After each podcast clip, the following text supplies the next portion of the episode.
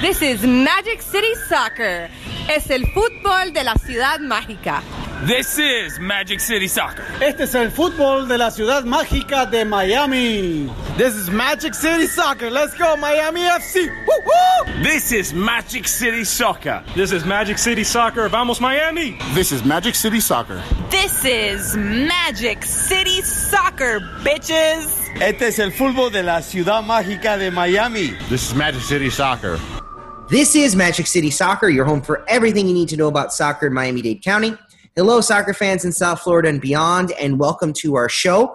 Uh, we're happy to bring you another episode of Straight Out of South Florida with three very intriguing interviews that our friends Omar Mubayad and Lee Efens were able to conduct over the, the, the last few days. Uh, Omar, how you doing, buddy? Doing great, my friend. How are you doing? Not too shabby. Not too shabby, all things considered. Uh, Lee, how about you? How you doing, buddy? Yes, I'm doing good. Um, little little bit of Bundesliga at the weekend. Been keeping up with the K League as well, but I'm happy to see uh, American teams get back into a little bit of training and uh, some football, some soccer on the horizon for us too. But I'm good. It does seem like the wheels are kind of turning back into motion, which is a, a good thing to see in here. You should look, you know, around the world. A number of leagues are either back playing or have set out firm terms of when they will be coming back. And in the United States, there have been uh, also kind of firm dates as to when we can expect MLS, USL, and other leagues to return. So, and we'll talk more about that later in the week. Uh, but we do want to focus on these interviews, these three uh, very good, interesting interviews that we have available.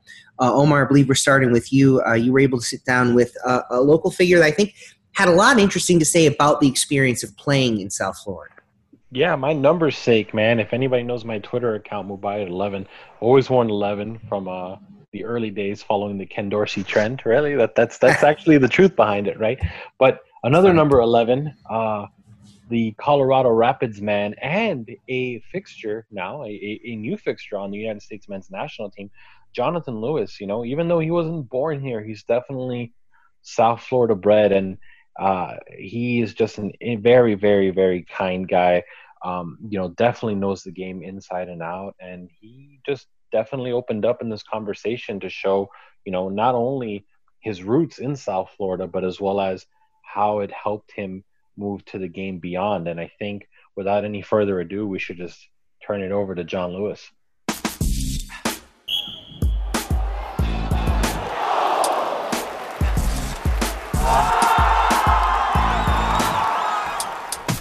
We have with us Jonathan Lewis, member of the U.S. men's national team, and he's going to be a feature player on the U.S. men's U- U23 team when we qualify for the Olympic tournament.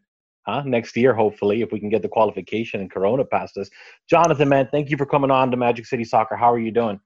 Good, just staying safe. You know, I'm happy to be here. Thank you for having me. So I'm just going with the motions right now. So trying to pass the time, doing little things to pass the time. So hopefully everybody's staying safe and hopefully everything everything opens up soon. Absolutely, man. Absolutely. We're all doing the same thing, just trying to spend too much time in front of the Xbox or the PlayStation and trying to stay away from the refrigerator. Yeah. ah, man, there you go. I've got my, my system to the left, and I'm like, oh, I got to stop playing Call of Duty today. I got stuff to do. We're going to take you way back. And for those of you guys who don't know, Jonathan Lewis, he's a hometown kid, man. Even though you were born in Atlanta, Georgia, you found your way down to South Florida, out of Plantation, Florida, right in Broward County. What brought your family to South Florida, or have there always been local ties within your family to the area? Honestly, I couldn't tell you. I think my mom and dad just, just liked it here. You know, my family's uh, from multicultural. You know, my mom's background, she's half British, half, tr- tr- how do you say, Trinidadian, from Trinidad, I guess. Dad's full Jamaican, you know what I mean? So we just moved around a lot, but we actually, I was born in Georgia, moved to California, and spent few years there, spent a few years in Jamaica, but we made our way to South Florida, and that's when I really like established myself. My family we went to school in South Florida, middle school, high school, some elementary school. So we just found our way there. My, my dad got a teaching job down there. My mom had a, got a job down there. So we just loved it, and we just always stayed in Broward County. It was like it felt like a real home to us. Now you're in Colorado. If you call mom and dad for a care package, what are you putting in it? What, what what's a South Florida staple that you need to have in your house, and you're like, yo, I need this now. um, that's a hard one. Uh, first things first, I'm telling you right now, Publix subs, best subs I've ever had. So well done. Have, need to have a Publix sub. Uh, and then I have to have my dad's home cooked meals. I mean, like I love obviously Jamaican food. My dad being Jamaican, so he cooks a my favorite dish. It's called stew peas. It's basically stew with rice and peas, a little salty, but it's great. My favorite dish. So anytime they come up here, I have to have my dad cook it, wrap it, bring some. A pub sub can, can't go wrong with that, you know. So that's the local stuff I like, of course. You grew up in Plantation, as we mentioned, right? And what was the local soccer scene as you were growing up? Uh, you were kind of luckily in that age group where the bigger clubs were starting to put these smaller academies or even giving out licenses to smaller academies and you were seeing them pop up really in almost every public park where maybe guys who were just a few years older than you didn't have that luxury where you had to go to one of the main you know the westons or the kendalls right to in order to have a full growth academy if you will yeah so obviously i started my career playing soccer i played recreational soccer for the pal soccer league and then i transitioned to plantation eagles uh, one of the coaches there saw me playing in rec soccer, so I was able to make my way to Plantation Eagles. And pretty much I just stayed in Plantation Eagles until I was about 16, 17. So over the course there, I had three coaches I would say definitely were influential for my development. Everyone in that program, but uh, Jimmy Sauter, Johnny Ramos, as everybody knows, Johnny Ramos, and Anish Jerby. Those are the three guys. You know, they definitely were very influential in my development, but not just the coaching side. You know, I think we had a really connected family over there. You know, I think a lot of people were from similar background as my family, you know, Caribbean based, but just everyone in the club, everyone in our team, we were very, very solid unit there. So I think that helped influence my development as a player and my growth and that that belief that, you know, we were a small club, Plantation Eagles. I mean, people know the Eagles, but we're a small club. We're not those teams that excel for greatness. And I definitely think like, you know, my age group and the age group below us, we pushed that limit, you know, at playing region R3PL, uh, National Premier League and all that stuff going, you know, we we're producing players that you know plantation i guess we could say never would have thought they could have produced. So i think you know that's where it all started. And i know that you were saying about the academy system. So when i turned about 16 17 that's when it started to become big. So there was kendall academy the boca academy weston academy and obviously that there was an opportunity that you know like if i really wanted to pursue a college opportunity to go to a big school i needed to go to the academy and obviously our coaches at plantation with johnny and denise they went over to kendall so they were able to bring us all over, and a few of us made that transition to the academy, and it it worked out well. And we we built a really good thing over there in Kendall, and we were we were competing. We were one of the best 15 teams in the country in the whole academy league. When you grow up and you look at the difference, to me, there's a stark difference between the Broward culture of soccer and the Miami Dade culture of soccer, and more along that just because of the demographics of the two different counties when you were playing in those rec league scenarios and you were playing teams from North Miami or from Kendall and from Broward, did you see a, a, a difference in the style of play and the level of play between the two areas? Uh, I definitely would say, you know, I would definitely think like, especially when I went to Kendall, like one of the things I realized is that, you know, obviously in the Miami Dade area, there's a lot of Hispanics that love like love football. They're all into it. You know, the Colombians, Argentinians, the Mexicans, the Cubans, all, all the different cultures. You know, so definitely if you watch European soccer, you see all the Hispanic teams like in this La Liga, they love to play the tiki taka play. You know, versus in Broward, there's it's a it's a different game because there's a lot of Caribbeans, you know, very fast, athletic players, you know, like so very similar to I would say like maybe like the English Premier League or the Bundesliga. So I definitely there was definitely a big change in the type of players I went from playing with Plantation to the players I played with in Kendall. But I think that's what made our Kendall team good because you brought some of the Broward kids, mixed it with the Dade kids, and we had a very unique team where we could play possession soccer. But then when we needed to get out and run, we could do that. Is that the key for the reason why South Florida has exploded to become such a professional footballer hotbed in a sense. If you look at it, you're getting talent coming in from all these places around the world, and it's such a melting pot that all of a sudden, if you just open up any club's roster, there's going to be a guy from with South Florida ties.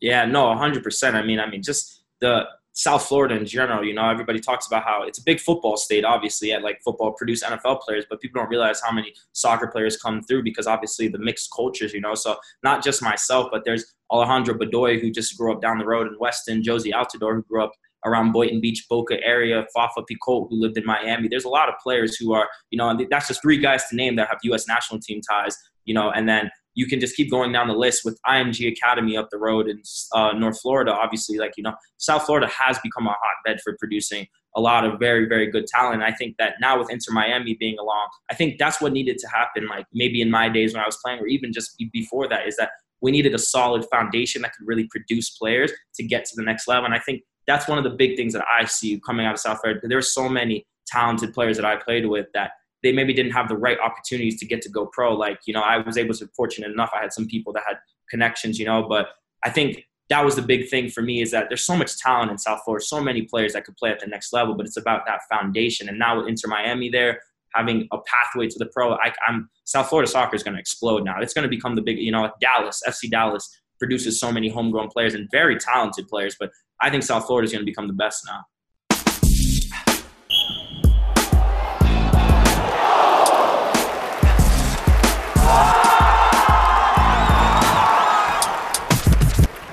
When we go back to a day in the life of high school, right? You're telling me that you moved from Plantation, right? You went to South Plantation High School. You moved from the Plantation Academy. And Now you're going down to Kendall. That's a 45 minute drive, probably from your high school to playing your club soccer. What was a day in your life like back then, if you can go back and remember it?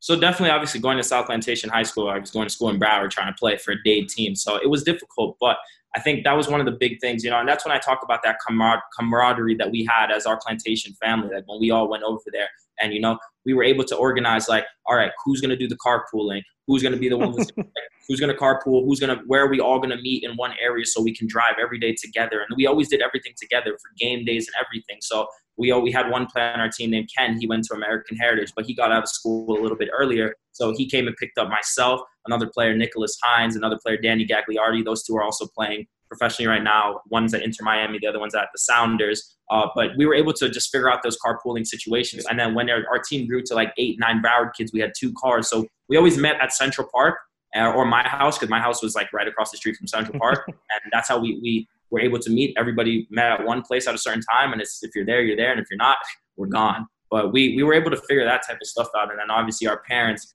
all being really close because we all played on the same team for years, you know, we were able, it was so easy to just adapt that and being able to decide like who's going to drive this day, where are we going to meet, all that stuff. So it made it, it was easy. Obviously, we, we were fighting for time. You know, I got to school at three o'clock, hour drive. We're starting training at five o'clock. You know, if someone's running like late, I know Nick went to St. Thomas. I think he got out at like three thirty. So definitely, there was some there was some time jams. You know, and obviously our coaches know us, and they didn't want to show favoritism. But so obviously, if we show up a little late to practice, they were getting on us. But they knew that we were trying to make this effort because we wanted to better our career. Speaking of Nick Hines, you end up partnering up with him, and then you guys both leave home and head over to Akron, right, to play your freshman year of soccer. What's that experience leaving home? I know for you it wasn't the first time because you went overseas on a trial. We know that, right? Yeah. But when now when you're living in a situation where you are now thousands of miles away from home in a climate not like the one you're used to, right? Much colder up in Ohio. What is that transition like? What what what keeps you grounded enough to know that hey, like this is what we're gonna do. This is how we're gonna push through it.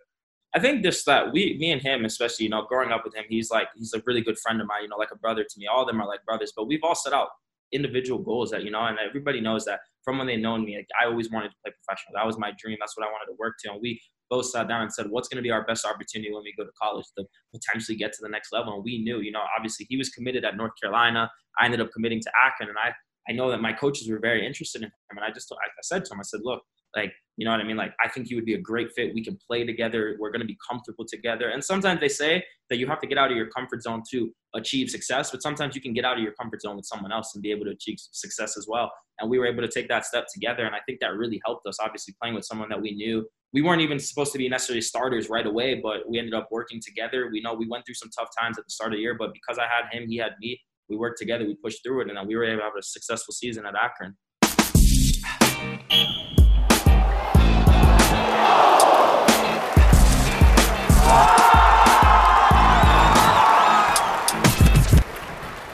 when you look at, and we're rewinding a little bit, when you look at the hotbed of South Florida, let's say we took the game and we descaled it from a national level, and now we start putting in like little regional areas left and right. Would a South Florida starting 11, so would a South Florida national team, quote unquote, compete with everybody else in at least North America? Let's not say the world. I'm not going to get crazy, right? But like, we're looking at North America. Is South Florida taking the cake here? It's a hard one. I mean, so if we go way, way, way back, I mean, I mean, we have so obviously I would say myself. There's Fafa Picault, Jozy Altidore being one of the best strikers America's ever seen. Uh, you know, Alejandro Bedoya. These are successful players. Then you talk about my agent right now, Corey Gibbs, is one of the best left backs to ever play for the U.S. You know, I mean, that's that's a very talented player. Is Eddie Johnson from South Florida? I know he's from Florida. Is he from? I know South he's from Florida. I think he's from the Tampa area, but I could be wrong. Ah, who else is there that plays? That's from South Florida. I mean, obviously, like I, there's some younger guys right now. Like I said myself, there's Nick Hines. I went to high school with uh, an El Salvadorian national team member Pablo Punyed, and me, him, and I went to high school together. His brother plays for the Nicaraguan national team too. So when you start looking at the Concacaf rosters, right, and you look down the list and you see Miami, Florida, Miami, Florida, Fort Lauderdale, Florida, you know, Yeah. it's like West Palm Beach. You're like, wait a second, like this is a really good mix here. Yeah, I just know obviously uh, some of the older guys. I know. Oh, I forgot Nico Hamalainen. He's from Right. South Plays at QPR right now. You know, very very talented player.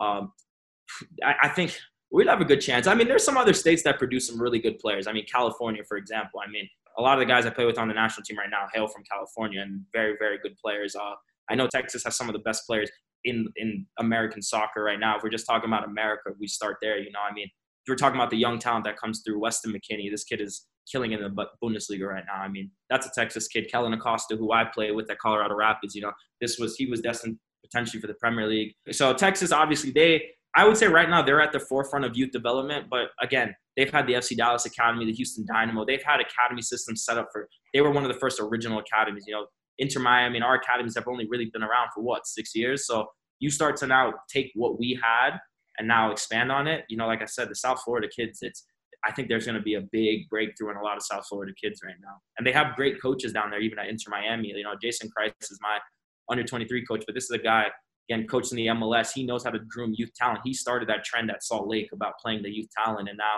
you know obviously he's not coaching there anymore. But some of those young kids who now I play with in the national team, playing week in week out at Salt at Real Salt Lake, that's who he, he started at. Now Inter Miami's lucky to have him. Jonathan, thank you so much for your time. We're going to let you go. Uh, we really appreciate your time and joining us on the show. When things get back to normal, man, bring home that gold medal. Get us back into the Olympic tournament. Bring it home to South Florida. We'll have a ticker tape parade down Biscayne. yes, sir. Thank you so much for having me. Not a problem, John. Have a great day. You too.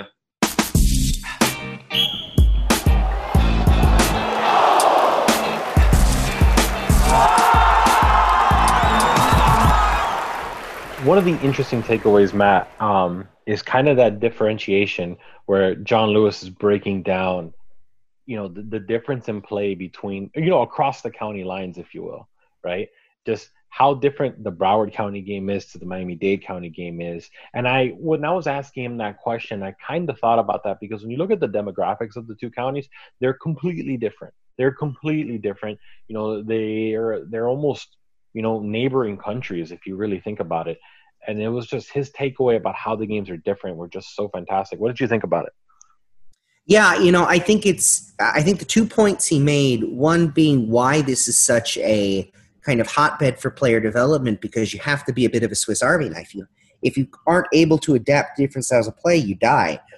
And two, I think the idea of understanding why this Dade Broward uh, rivalry or, or, comparison exists, I think that's a big part of it because the way that people watch, consume, play, coach is all guided by these different viewpoints that come from different, I mean, different confederations. For, for, you know, if you're looking at, say, a greater South American influence in one region of South Florida versus a greater Central and Caribbean influence in South Florida, those are literally different federations guiding the game you know setting rules for coaching standards and, and best practices and things like that. So those those differences really do manifest themselves and it is really a, a, a case of evolve or die. And lee have you noticed that a lot of the common element in between most of these players that we've interviewed over the last couple weeks has been you know that kendall uh, infrastructure? Yeah definitely. And i think you know, when you go down to Kendall, you go down to Kendall Soccer Park. It, it is a huge part of uh, of town, really. When we take Miami as the you know from the Steve to the Everglades, there's a. I think people in Kendall would say I'm from Kendall, but um, you know, in the Miami soccer scene, that's you know, it's a big thing down there, and um, I don't know. I, I I I like it. The fact there's a little contrast of styles and that around here. At least people least kids are getting exposed to playing different ways, different opponents at a young age. So that's a good thing. Um, he's a great guy, Jonathan Lewis, and to give us the time to chat to us as well. Um, and when you look at his record, like he's he's played now for like a good five years, like playing first team football and everything, playing for the US national team as well. It's just a shame he's a left winger, and the best player in in the US uh, men's national team right now is a left winger. It's uh, Christian Pulisic, Yeah. isn't it? So. Uh, no, but it's, it's it's always fascinating for me to find out about how these players get started and everything. And like you say, Omar, you know, Plantation FC, Kendall SC, all those academies like Weston, you know, they they know what they're doing with identifying and developing talent for sure. Speaking of another local group that identifies talent and develop it and develops it, FC Surge actually the uh, the grassroots effort of our next guest, Lee. Who did we you or did we you what was that? Who did you interview? Uh, and tell us a little bit about the next player coming up on this episode. I, yeah, I um I did a little bit of digging, and there is two players in the NWSL with a local link, and we've already spoken to Mandy Freeman, who plays for Sky Blue FC, and the other one is a lady called Bridget Callahan, who plays for Orlando Pride. Um, now, it's very, very difficult for me to get behind an Orlando team, but um, we had a good chat with Bridget, and uh, she turned me into a little bit of a, a little bit of a Pride fan, lacking the, uh, the, you know, the local NWSL team. But you're right, Omar. To bring it back around to FC Surge, they have got a conveyor belt of players who have come through, gone on to do other things, and uh, we have established that they provide a very, very um, important stepping stone uh, for ladies in South Florida who want to take uh, soccer a little bit further. So, um, if I can introduce it, let's hear from Bridget.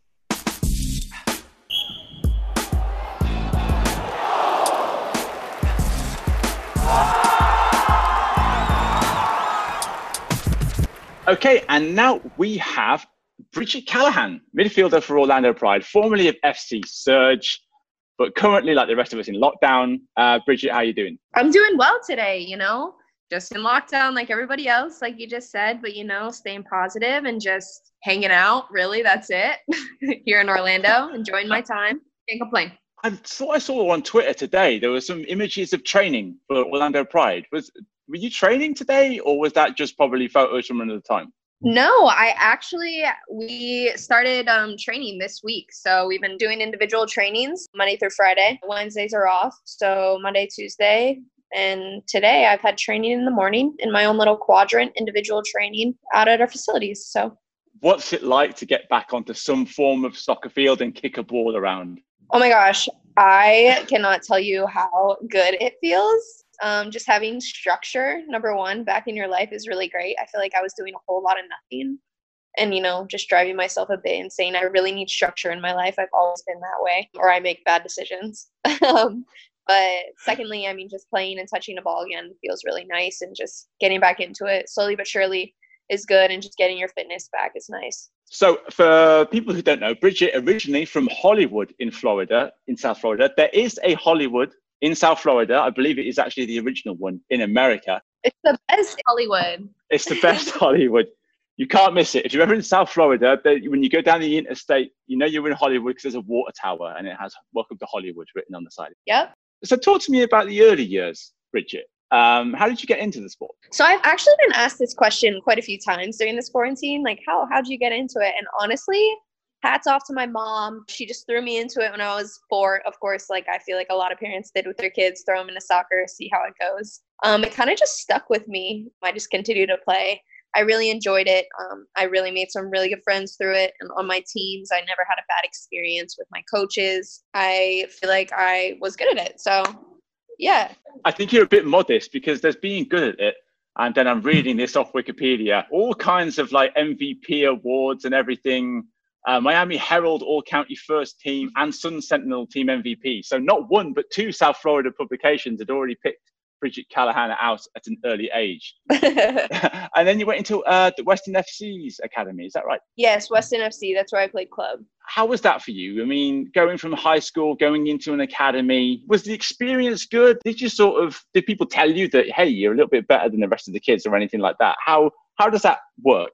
Well, I had a really talented team around me. A bunch of my teammates, you know, went Division One, and then now we have one who's playing professionally, I believe, two professionally. Um, so I, I, really just had a really good club team around me. I had a really good experience. I had a really good coach. Um, his name was Carlos Parra, and he, you know, was in the MLS at some point. So he was really smart when it came to soccer. Had a high soccer IQ. Yeah, I was just surrounded by really good players. So I think that made me better. When you were sort of growing up and you were a kid, were you sort of aware of like the women's national team or anything like that when you started to get interested in the sport? Was that a little sort of spur for you to see women playing at such a high level and thinking, I can do that?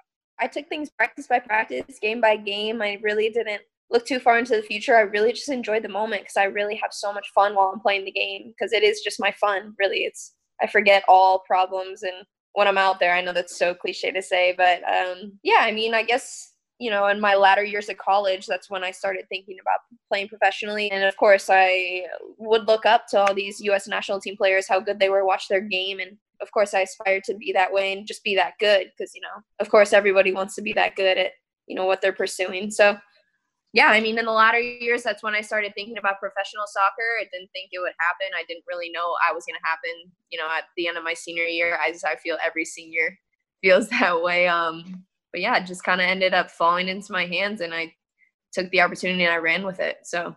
And um, you like to play in midfield. Now, there's a bunch of different ways that you can play in midfield. Uh, I've seen a few clips on YouTube, but how would you describe yourself as a player?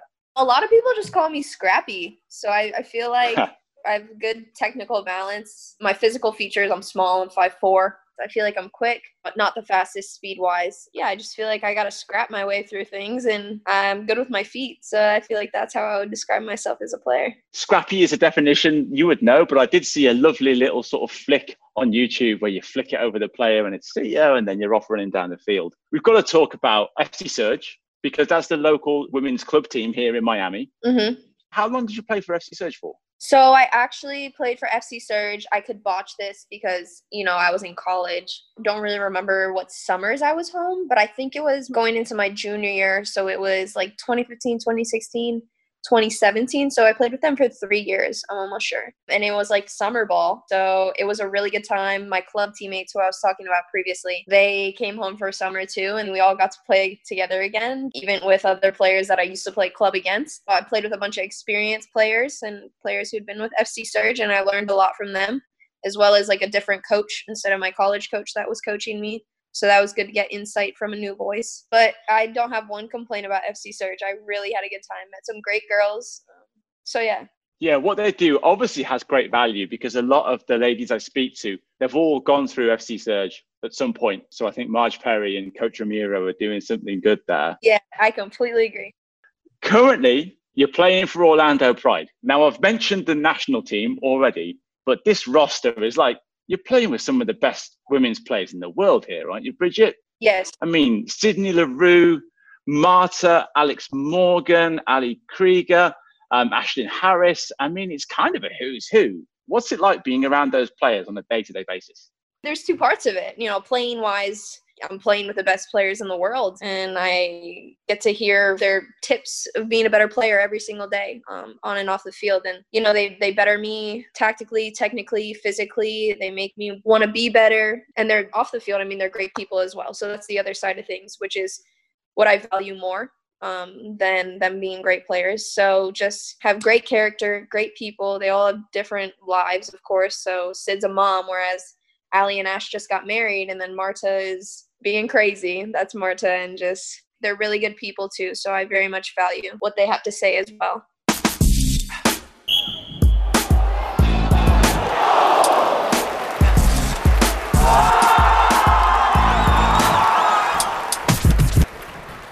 You were signed initially, and correct me if I'm wrong, as a um, national team replacement player. So, for people who aren't really familiar with the NWSL, what's that exactly? That is, I was still a senior in college, and then there were some tournaments going on. I think there were some qualifiers for the World Cup, and just we have a lot of international players, and that means when the international players go away, they get to sign since the roster was already full. They can bring on a temporary contract um, in lieu of the international player that isn't there, and they signed me for like you know different periods of time, and I was getting paid like a normal contracted player. So that's what it was. It wasn't a full contract, so it was a temporary contract. But still, I mean, very grateful for that year and just I learned a lot and just how to be a better athlete and I was a better soccer player and professionally I learned that I needed to behave more because I was just coming out of college so it was a good growing experience. well, you must have done something right because obviously you got a contract and you were added to the senior squad. How hard was it to force yourself into that squad? Definitely very hard, of course, you know, coming from college and just the competitive level going into, you know, playing with the best of the best, like we talked about. It was extremely hard. I mean, I went from the top of the totem pole to the bottom of the totem pole. So confidence was obviously affected. Uh, I couldn't be myself, which I love being in the locker room. So just off the field confidence was affected. So it was definitely really tough, but the girls were great. I mean, I tried to connect with them off the field because that promotes obviously a better connection on the field. So, you know, I really worked hard and just things again just happened. So I took advantage of the opportunity and just yeah, fortunately I got offered a contract for last year and now here I am when the new coach came in, Marc Skinner, the coach, what did he bring into the uh, into the club? Was there you know a few changes, or did he talk to you and say, "Hey, you know, work hard, and you know there might be an opportunity for you"? What's it like when a new coach comes in?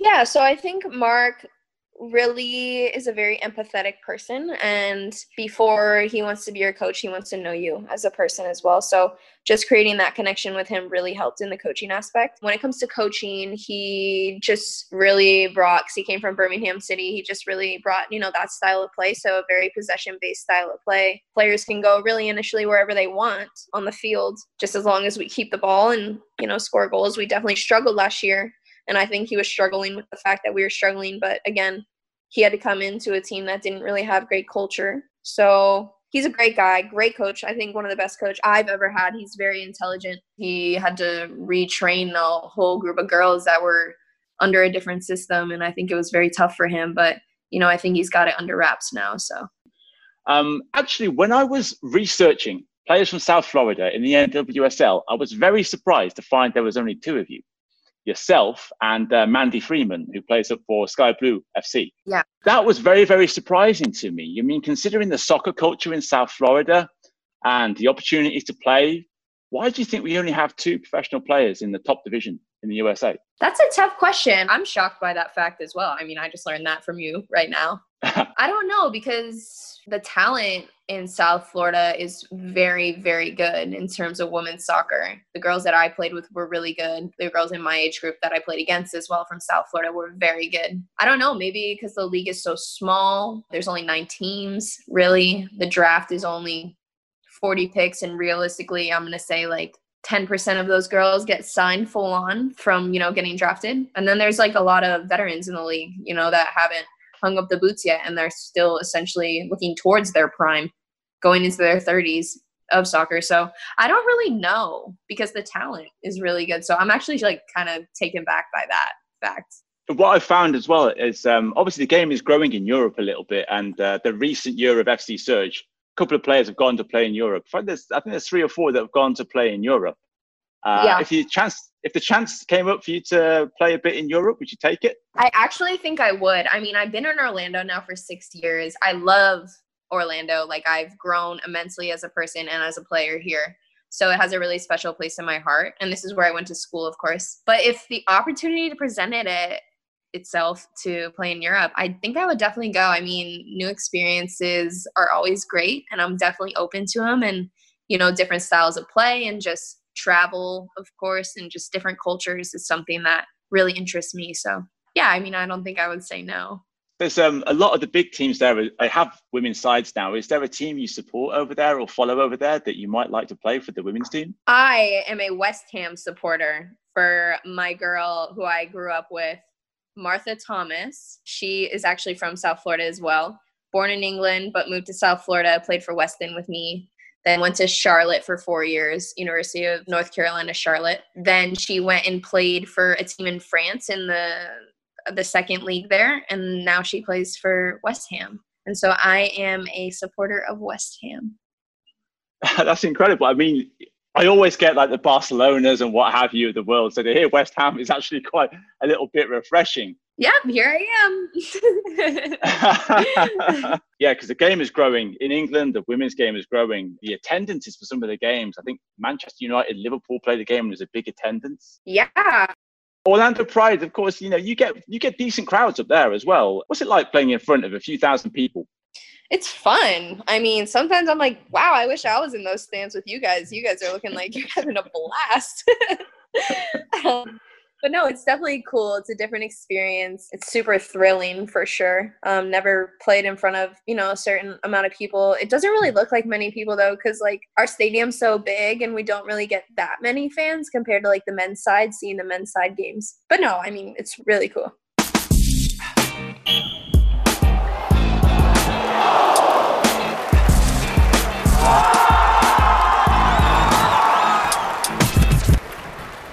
So moving away from soccer a little bit, living in Orlando, theme parks. What's your favorite? I'm gonna say Epcot. I'm gonna go with Epcot. Now that I'm of age, I can drink around the world, have myself a good time. But growing up, you know, living in Hollywood and coming up to Orlando for tournaments and just for vacation, I would definitely say Islands of Adventure. Very good time. Yeah, I love Epcot as well.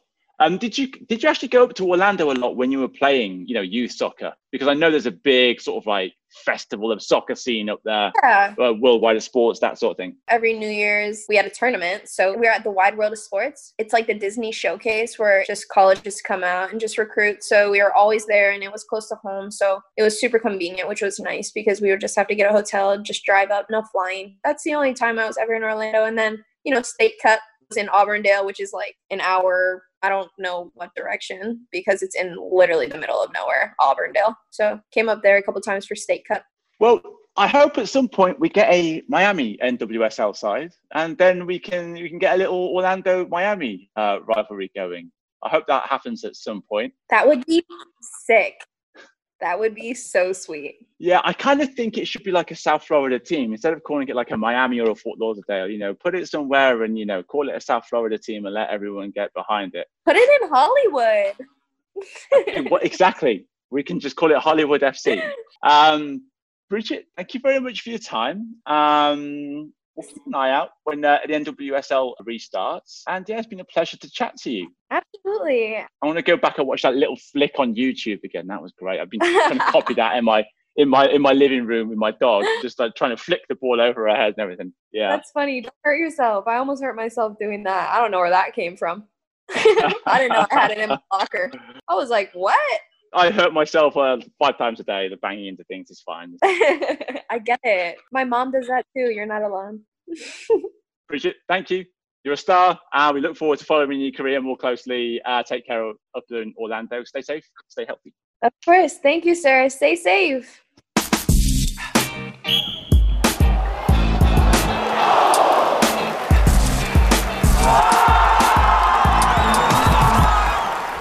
thank you from the bottom of our hearts to Bridget Callahan. And and one of the biggest takeaways that I got away from that interview, Lee, was the fact that when you look at the people she's played with, basically half of the U.S. Uh, women's national team, and some other key future, uh, not I shouldn't say future, key you know national team members from across the world, whether it's Claire Emslie, the Scottish national, or Marta, the Brazilian national, how they drive to make her better, and also how good they are of people off the pitch, which is something that you don't really get to know unless you talk to the people around them.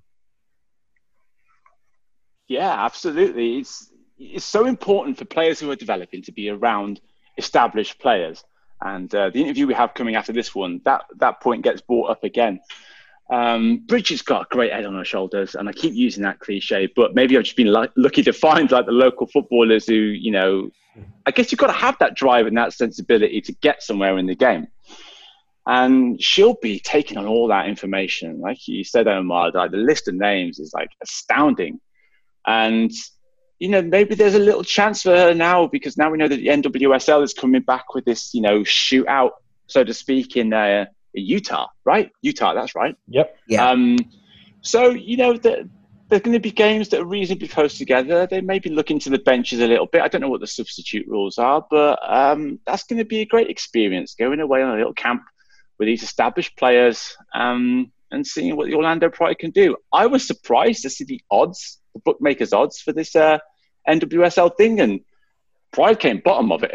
they were the, the, the, the least favourites to, to win this whole thing. But uh, when you look at the roster, I'm like, maybe I'll have 50 bucks on this. I mean, I would I wouldn't hesitate in, in throwing a little bit of money because when you look at these tournaments, and we'll get more in depth, especially with the resumption of soccer here uh, in North America and the United States coming on later this week. But when you start looking at some of these tournaments, you start realizing that th- you know, everything you knew about the games and the structures, they're all going out the window now because any of these teams can get hot out of nowhere and all of a sudden win a tournament. This is not, you know, something you have to now endure, and it's not a marathon. It, it's it's a semi sprint, if you will. Mm. And the, another Yeah, and thing is, go go ahead, man. No, you go ahead, Lee. You first. No, I was just, I was just going to say that it, the way that the competition is, if it's a if it's you're going to win it outright, there's there's nine teams and eight of the teams make the playoffs, and you can understand why. But once you get into that playoffs, eight teams, you know, you're only like two games away from the final and three games away from winning the whole thing. So uh, I think momentum and preparation will be very very important. And, and I think having experience in those kind of high pressure games will matter a lot. And that's why I think Orlando Pride, while their 2019 record wasn't uh, fantastic, I think you, you look to in kind of those those crunch situations. Okay, can can you dig out two or three games? You know, and and yeah, I I- I wouldn't be surprised to see them make a run at all. And like Bridget said, you know they've got a, they've got a new coach, progressive young coach from Europe, um, and then if they need a scrappy midfielder to break the play up, then they'll look to the bench for uh, for Bridget, as she says herself. That's the sort of player she is. I wouldn't even doubt, based on the success of this Challenge Cup, if we see now a second version of it before the year is over. Because if you really look at the way the games are spread out, you know, maybe every game, every team's going to get. If I'm not mistaken, I think it's two or three games. I could be mistaken, but you know, when you start looking at the way the the games are spread out, you could see teams clamoring for yet another cup, and then maybe moving Mhm. it. Instead of this time in Utah, we can play it in Portland, or we can play it in another U.S. city that has the infrastructure to, you know, house all of these teams and give them the facilities they need to to, to make this platform really work without further ado, we're going to go ahead and move on now to our final guest. Lee was able to interview a local legend, if you will, of a of a very of a youth variety who broke our hearts and, and also lifted them in the US Open Cup in 2019. Lee, who's our next guest? Our next guest is the one and the only Valentin Sabella, formerly of the Florida Soccer Soldiers, Argentinian, moved to Miami, learned his trade in the game here, and then we all remember the Soccer Soldiers Cup run in 2019, where they knocked out, including teams like Miami FC, um, and of course uh, the Charlotte Independence, uh, who uh, he is now playing for. Um, we followed him right from the qualifying rounds of that the, the 2019 qualifying tournament. Um, I had a chat with him before, so it was nice for me to have a chat with someone I'd spoken to before, like a year ago, and, and sort of catch up on his story because it's a really good story too. Um, let's talk to Valentin.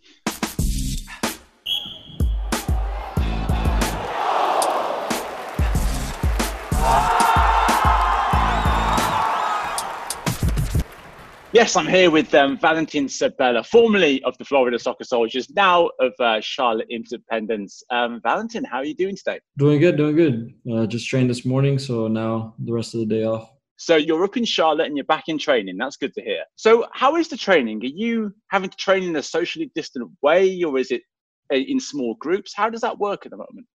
So we're following the regulations or the protocols uh, sent out by the USL. So it's in groups, I think a maximum of four, and we don't really interact with each other. But you can, you obviously do train in that group of four, so you pass the ball and stuff like that.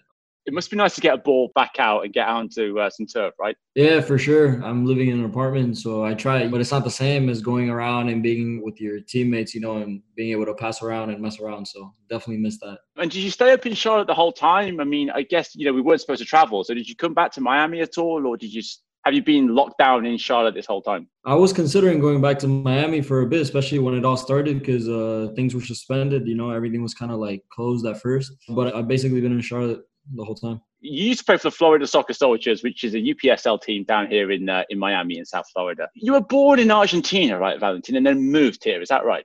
Yeah, I moved in 2006. So, um, when you came to Miami, so you would have been like school age. How did you find playing over here as opposed to playing back in Argentina? In Argentina, I did get to play, but never at a you know competitive level. It was kind of like still recreational at that age for me at least. So I did go on trial once to Argentina in 2016 to River Plate, and I did notice a big difference uh, in terms of level of play and intensity between the United States and Argentina for sure. And then when you came to Miami, you were here for a little bit, and then ended up with the Florida Soccer Soldiers. How important was having a club like Florida Soccer Soldiers here for your development and moving on to the pro game? So it was key for me because uh, I was finishing high school. The one college I did want to go to did not offer me a spot on the team. Thank God, because you know it ended up working out. But Soldiers was just key, just because in terms of like the coach and then the players that I was able to interact with, which were ex pros, but they weren't guys that were in their 40s. You know, these are guys that were in their early 30s, late 20s maybe they just couldn't find a contract or wanted to find a better living situation in Miami compared to their country, so they ended up moving to the United States. So that that really helped me, you know, because I was always, uh, I guess, taking tips from them. I was always asking questions, asking about their experiences, you know, hoping to someday be able to live that. Yeah, because that was going to be my next question. Obviously, in Miami, we have a lot of say Venezuelans, Colombians, and guys who've played at a decent level, not just you know played a little bit, but who've played in Libertadores games, even had full international caps for uh, South American teams. Of course, with Florida Soccer Soldiers, you have someone like um, Antonioni Gonzalez, who's a very experienced player, and you say that must have really helped you. But the cup run, let's talk about that cup run. When you had that group of players in the US Open Cup, how good was that group of players? Because, you know, it, it wasn't household names, but I saw you play. It was a great team spirit. Is that important? That like chemistry, as they say in FIFA, to playing well? I think it's extremely key. I've always been part of such tight knit groups, and I think that goes a long way at the end of the day because I think. I don't know, just the way you express yourself on the field, the way you defend a teammate, say after a tackle, stuff like that. I think that goes a long way to, you know, set the tempo against another team. It'll make you go, I guess, the extra mile for a teammate, whereas maybe if you don't have such a good relationship, maybe you won't make as big of an effort. Definitely, I can I can totally imagine that. When you got into the competition, the US Open Cup proper, and you got to play Miami FC, were you guys nervous going into that game at all, or with the experience you had, did you think that you had a chance in that game? For me, it was all like new kind of thing. I guess my head was in the clouds at the time. Like I was just like, okay, this is awesome. You know, I we, I knew we were getting a crowd out. We were playing as the only pro team at the time in Miami but I knew I had to follow the lead of the experienced guys, the leaders in the team. I don't think we had maybe the same resources as maybe some of the pro sides. So I think that made a big difference, obviously, because some of us started cramping up in games and the pro sides had, you know, still air to go and could keep on going. But yeah, I think uh, we were confident in our talent and in what we had built up until that point that we could, you know, beat Miami. And after Miami, that's when kind of like the Cinderella story kind of started because that's when we were like, all right, we can we can really do this. Yeah, definitely. And then you went into the game against um, Charlotte Independence, and you had a great game, and it can't have been easy. 120 minutes. We actually had a little viewing party down here in a brewery in in Miami, and some of the guys, because Florida Soccer Soldiers have an under 23, so of the guys came out. It was great. When that sloppy back pass went in, and you raced onto it, you have an idea in your head, Valentin, what you're going to do? The background here is Valentin scored a goal. He takes it half the field rounds the keeper and taps it in. What goes through your head, Valentin, when that happens? Just like when I got to Charlotte, that's the first thing they asked me, you know, uh, what went through your head at that moment? I went blank, honestly. you know, like, I don't know. I never expected for the ball to be at my feet, you know, 118th minute, one on one with the keeper, you know. But I wanted to keep it simple uh, when it came to finishing. I know that for a fact because I know sometimes, you know, when you overthink things, even when it comes to a penalty, you might just miss not because you didn't do it right, just because you started thinking left, right, center, you know. Mm-hmm. So I mean, I didn't really keep it that simple when it came to the goal, but uh, but it did work out. So I'm just glad that happened. And I guess you say it's a Cinderella story, but then for Charlotte Independence to say, you know, we want you to come and play with us full time, um, what what did that feel like when that happened for you? even before I played for Soldiers, you know, I had uh, a lot of people come up to me, you know, in my childhood as well, my teenage years, you know, hey, come to come to our club. We we got trials for you in Europe, this and that, you know. And a lot of people like you don't believe them, you know. And a lot of people did prove to be, you know, fake people or they had fake. Uh, I guess they were creating false hopes for me. But then Charlotte, I remember because I think it was right after a game, and that week coming up, I think I go to practice, and that's when Godoy pulls me to the side and he told me that their their interest was real, you know. He wanted me to stay focused on the team. He asked me how I felt, stuff like that. But he helped me manage it because imagine me having never uh, been a professional, and all of a sudden my dream's about to come true. You know, he didn't want me to lose my head when we still had things to take care of with soldiers. I was able to keep my cool, you know, but I was in the inside. I was just super ecstatic. You know, I was crazy. And um, you've definitely taken a chance as well, Valentin. You haven't gone up there to warm the bench. I'm looking at the stats now. And once you got into the team, you sort of you kept your spot, you got a couple of assists, you got your goal. What's it like, that lifestyle? Training every day, playing every week in front of a decent sized crowd, you know, in the USL Championship. Is it something you wake up every morning and you still, you know, it's a bit of a fairy tale still, a little bit? Yeah, I mean, I, that's something I try to do a lot is to look back at where I was. And even if I look back today, today is what, May 29? I wasn't in Charlotte because I arrived in Charlotte May uh, June 6th. So I wasn't. Yep. So a year ago, I was I was still in Miami. Didn't know what was going to be of my future. At times, it is uh, surreal. I mean, especially now, I was talking about it with one of my teammates who got signed around the same time that I did last year, and we were just talking about how you know it's tough to get used to take because now we have to take our cleats to training or take our clothes, come home and wash it, and we're also not training at our usual complex. We're training at another one where it's like away from the public, you know, stuff like that.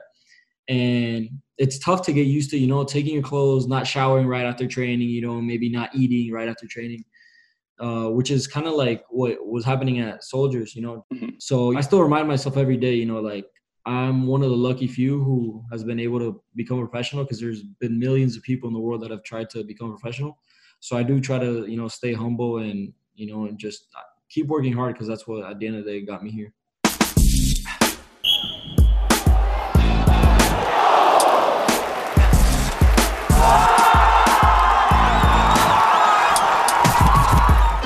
About Miami? What do you miss most? Everything. I'm not gonna lie. Everything. Um, the thing that I miss most is the, I guess, the people, and then also the beach. I miss the beach. I'm three hours away from the beach, and that's tough. Yeah, yeah. Well, we're not allowed on the beach ourselves down here. I think we're going to wait a couple more days before we're allowed back on. Mast Academy. Did they have a good team, or were you by far and away the best player there? no, it was. Uh, we had a we had a decent squad. I mean, I when you compare it to high school level, because there's a big difference between high school club, even amateur, and then the pros. When you compare it to high school level, yeah, it was a it was a good squad. Especially my sophomore year, which was when I started playing high school soccer. That squad was really good, and we ended up actually beating Gulliver Prep, which had Kendall Academy boys. So they were academy players they trained year round in academy. They played for Gulliver. So and they were back to back state champs when we beat them. You know, so wow. Yeah, we did have a good squad. Uh, it's not me just talking. You know. uh, yeah, for those not um, from this part of uh, the world, the Mast Academy is a maritime and science uh, technology academy, which is on uh, Key Biscayne, just off the coast of Miami. Is that because you lived in that part of town, Valentin, or did you have an interest in uh, maritime sciences? No, it was the closest one to my house. The closest one. and um, this season, hopefully, we can get the USL back up and running again. Um, you, you talked that you're quite close to the squad now. Uh, how good do you think Charlotte Independence are this season? Playoffs? Our goal is obviously, you know, get into playoffs. That's that's the first thing. And I think, I mean, I've never really lived that experience, but I think once you get into playoffs, you know, it's just like in the Champions League, it's just like Libertadores, World Cup. Every game is a whole mm-hmm. different world, you know. So I think that's how it'd be if we if we were to make it into playoffs. But but yeah, playoffs for sure, and then we'll we'll see from there. Do you think since you've you've gone this way, do you think that there is now this pathway for players to come up through the lower leagues rather than having to go to college? You know, the college option was always usually the best option, but now you know you can get into a good UPSL, MPSL team. Do you think that's a good thing that we're starting to move a little bit in that way in the US? Yeah, it's definitely I think something positive because you know there's you guys have been to a lot of the UPSL games down in South Florida, and that's only a little part of the United States of the UPSL, you know. And you guys have definitely seen talent, that you could say, you know, these guys could maybe make a step, you know, forward and, and you know take their talents to another part and become better. And something I've thought about a lot is, you know, hopefully I, I have a long, successful career and I'm able to I guess shed light on how there is talent beyond college, you know, uh, beyond uh, the academies. Because I never played academy, for example, either. I only played club, you know. So so yeah, for sure. Hopefully, hopefully they do take that route. I don't want to. I don't want to out your age, but you're still 19 or are you 20 now, Valentin? No, 20. I'll be 21 in a month. So if you're 21 in a month, I can, you can find. You've, you've already knocked Miami FC out of uh, the US Open Cup. You can't even have a drink to celebrate it yet. So uh, yeah, I have, to, I have to send you some beer tokens up so you can have one on me. Um, Valentin, great to catch up. Great to talk to you. Really happy that you're kicking on up in Charlotte.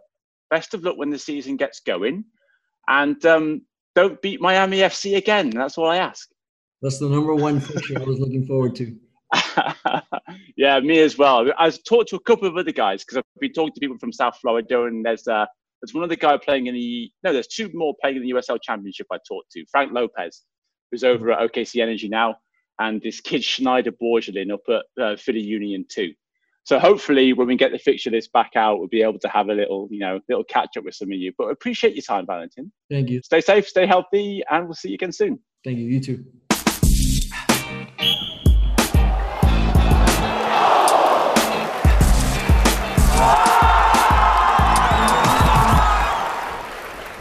All right, Valentin Sabella. Uh, again, thanks so much for the time and, and the chat with Lee. Um, such an interesting figure. I, I, think every community that cares about soccer sometimes has these these names that stick that you remember for for just com- coming seemingly out of nowhere. Although Lee, you were very early on the Valentin Sabella train uh, in terms of his ability and skill. But but what a performance from him in that Open Cup and and his ability to, to get from lower level soccer, South Florida, to a, a really nice spot uh, is quite an inspiration. It absolutely is. And uh, again, there is another sort of thing that is true about soccer. A lot of people, they can look at a player instantly and they can sort of tell if they're a good player or not. A lot of scouts, you know, they only need to look at a player. Yeah, you learn more about a player the more you look at them. But you can tell straight away. The first time I saw that young man play, it was he was head and shoulders above everyone else in the field. And that's in the soccer soldiers as well, who have got ex pros in their team and that sort of thing. When he's when he's on form and he's playing well, he's uh, he's a he's a bit unstoppable, and um, I'm not surprised he's uh, he's found uh, he's found his feet in the USL. Um, he's taken that opportunity really well. Like he's uh, he's a key member of that Charlotte Independent squad, and as you can tell from the talk with him, it's through working hard, determination, yeah, having the talent, but if you don't match that with a work ethic and uh, you know all the other things that go along with becoming an elite athlete, uh, you're never going to get anywhere. So it's uh, it, yeah, as you say, Matt. I sort of discovered him, and now he's playing somewhere. It's a little bit of a, a, a vindication of my talent spotting. But he's again, he's just like an intelligent young man, just loves playing the game, and um, I'm really interested to see what will happen with him over the next couple of years. And I hope that I don't have to watch him beat Miami FC again this year or any year. Once it's enough, Valentin. Thank you. You know, it's funny. Charlotte owes you some discovery fees, clearly. But all, all kidding aside, um, it's I, I love the question that they asked him when he got there. When and you asked him about that back pass, you know, what's going through your mind? He goes, you know, they asked me when I got here what was going through my mind, and and, and the answer is nothing really. I just kind of instincts took over, and it's it's really funny to hear that because it's amazing when you look at that goal um, and you can watch the highlights of it on YouTube without a doubt. More than likely, worst case scenario, I'm sure there's going to be some kind of ESPN rip up there, but it seemed so premeditated, if you will, right? Very cerebral. He sees the back pass and he just goes full throttle, and then he's able to touch it on the keeper, and he and he the whole time he's like, I didn't realize what I was doing. Just instinct completely took over. But again, that's just having a calm head. A lot of a lot of lesser players would panic in those sort of situations you know, you can't let those moments get on top of you. And uh, yeah, to keep to keep calm and slot that goal away was uh, quite the moment. As I said, we were we, we, were watching that at a little watch party that we had, and uh, it was good to see. It was good to see him score that goal. But yeah, it's just you, you get the opportunities, and you have to take them. You can't be scared of the opportunities when they come along, and that's the same in anything: sports, soccer, life. You know, taking the opportunity, took the opportunity on the field and off the field. Let's go ahead and bring this one in for a landing, Matt, if you will. Yeah, for sure. Uh, we we do want to thank all of our guests. I want to thank you guys for some excellent interviews that you conducted, uh, really over the last uh, more than a month. At the, I mean, time is kind of bleeding into a uh, indefinite construct, but I think it's been about a month where we've gotten some really good perspectives on South Florida's influence on the soccer world, and I think it's really important for us to understand. You know, as we look to whatever the next generation of professional soccer is here, semi-pro soccer, you know, all, all of that, understanding all of that, that that hodgepodge stuck together down here is really important, uh, and I think you guys did a very good job with that. Uh, we do Yeah, plan just jump on in there. Just to, Yeah, just sure. to jump in there, man. Oh, Obviously, I want to say that is probably probably the last one, probably the final episode in the series. But I think it was you just mentioned it there, Matt. It was. It's been interesting to have this little pause, this little breath, because it's usually non-stop in Miami. You know, Hmm. maybe a little bit in the winter, but it's the club teams here start. Then the ICC rolls through town. Then there's you know there might be international friendlies here, and then the end of the year, you know, you get a little pause there maybe. But it was nice to just talk to people who are playing the game. We have a lot of people around here who have opinions, who are supporters of the game, or who are bankrolling the game. But the players are so important, and I think that it does highlight the advantage of this part of the world for young talent, men and women, boys and girls, trying to make their way, and and that's a really good thing. And maybe there's a few lessons in there for people who were, you know, thinking about making it. But for me, it was just enjoyable to talk to these people, and all the journeys were a little bit different. You know, from Nico being out playing for Kilmarnock on loan from Q- QPR, John Lewis being a you know, a full international for the US men's national team, and then the ladies we spoke to as well. You know, Fish, Ava, um, Mandy Freeman, and Bridget to get their perspective as well. It's uh, it's been a it's been a really fascinating, eye opening thing. I like to think I know a lot about the game, but I learned a lot that I didn't know before. It was a really good, uh, really good experience. I, I found. Go ahead. Go ahead, Omar. Go ahead. I was going to say, I I think in closing, you really you do realize kind of the hotbed that South Florida has been for such a long time, and you've seen it develop it uh, over the years, and you see it only its growth really, and how much more it still has to go. But if we see the makeup of SARS that we have now, and the ones that we interviewed, and the up and comers, it really wants you to think about how much is left how much higher what what potentials can actually be reached. And now with an mls team and and, and likely an academy you know an mls supported academy coming through south florida you know the the talent is only going to be identified faster quicker and, and and even more efficiently and and develop it you know to grander scales. Yeah, and I think that you know, in my experience of covering sports, uh, you know, as a reporter, the best conversations you get with athletes, they are farther away from the field. That you know, you can go talk to them after a game, and it's all well and good, but they're usually so mentally and physically spent, and they're in a mode of team, team, team that that you usually don't get very much interesting. You're able to kind of separate them from the field a little bit. They tend to be a bit more reflective and and and and open. And I think that's what we saw with your conversations, both of you, is athletes who have been kind of forcibly separated from their fields for a good long while, and so they have kind of the ability to kind of clear their minds a little bit and, and really open up about their larger experiences. And and yeah i think this is the beginning of a story right? Not the end. Um, how these athletes are going to rebound from this unexpected time off, uh, how they're going to be able to mentally focus, get back into games, how they're going to approach, you know, empty venue games and uh, neutral site games and all these things. There's a lot more to kind of explore. It's good to get these perspectives now and kind of have a, you know, a, a, an oral history document, right, a primary source document to look back at when we talk about the history of this sport, particularly the sport down here. So, uh, my final further, thought, my final thought, Matt, before without Yes, final go ahead. ado. Um, Yes. the just to, to wrap up my other thought, you know, we're not perfect down here, and yes, it's very, very good. But for instance, when I talked to Mandy, there are still some barriers here for people who, you know, maybe can't afford the elite academies. The academies are great. A lot of those academies you have to pay to play for. So you know, we can still do more around here. And again, you've got more space in Broward, up in uh, in, in West Palm, you know, to kick a ball around. I think we need to do more in the urban areas. You know, downtown Miami, things like that. You know, I live in this part of town. Said. There's not there's not a lot of places where kids can go around and kick a ball for free. You know, you've either got to get onto Yeah. a six v six field or get into an academy. Um, So you know, I think a, a few more safe spaces for people to play would uh, would be a good thing. But uh, but yeah, no, we're doing all right down there. I kind of wish I started my career here now. Maybe I'd have been, maybe maybe I could have been a star. Well said. Well said. yes. So uh, now, without further ado, uh, I, again, I want to thank Lee and Omar for their enlightening conversations and our guests as well.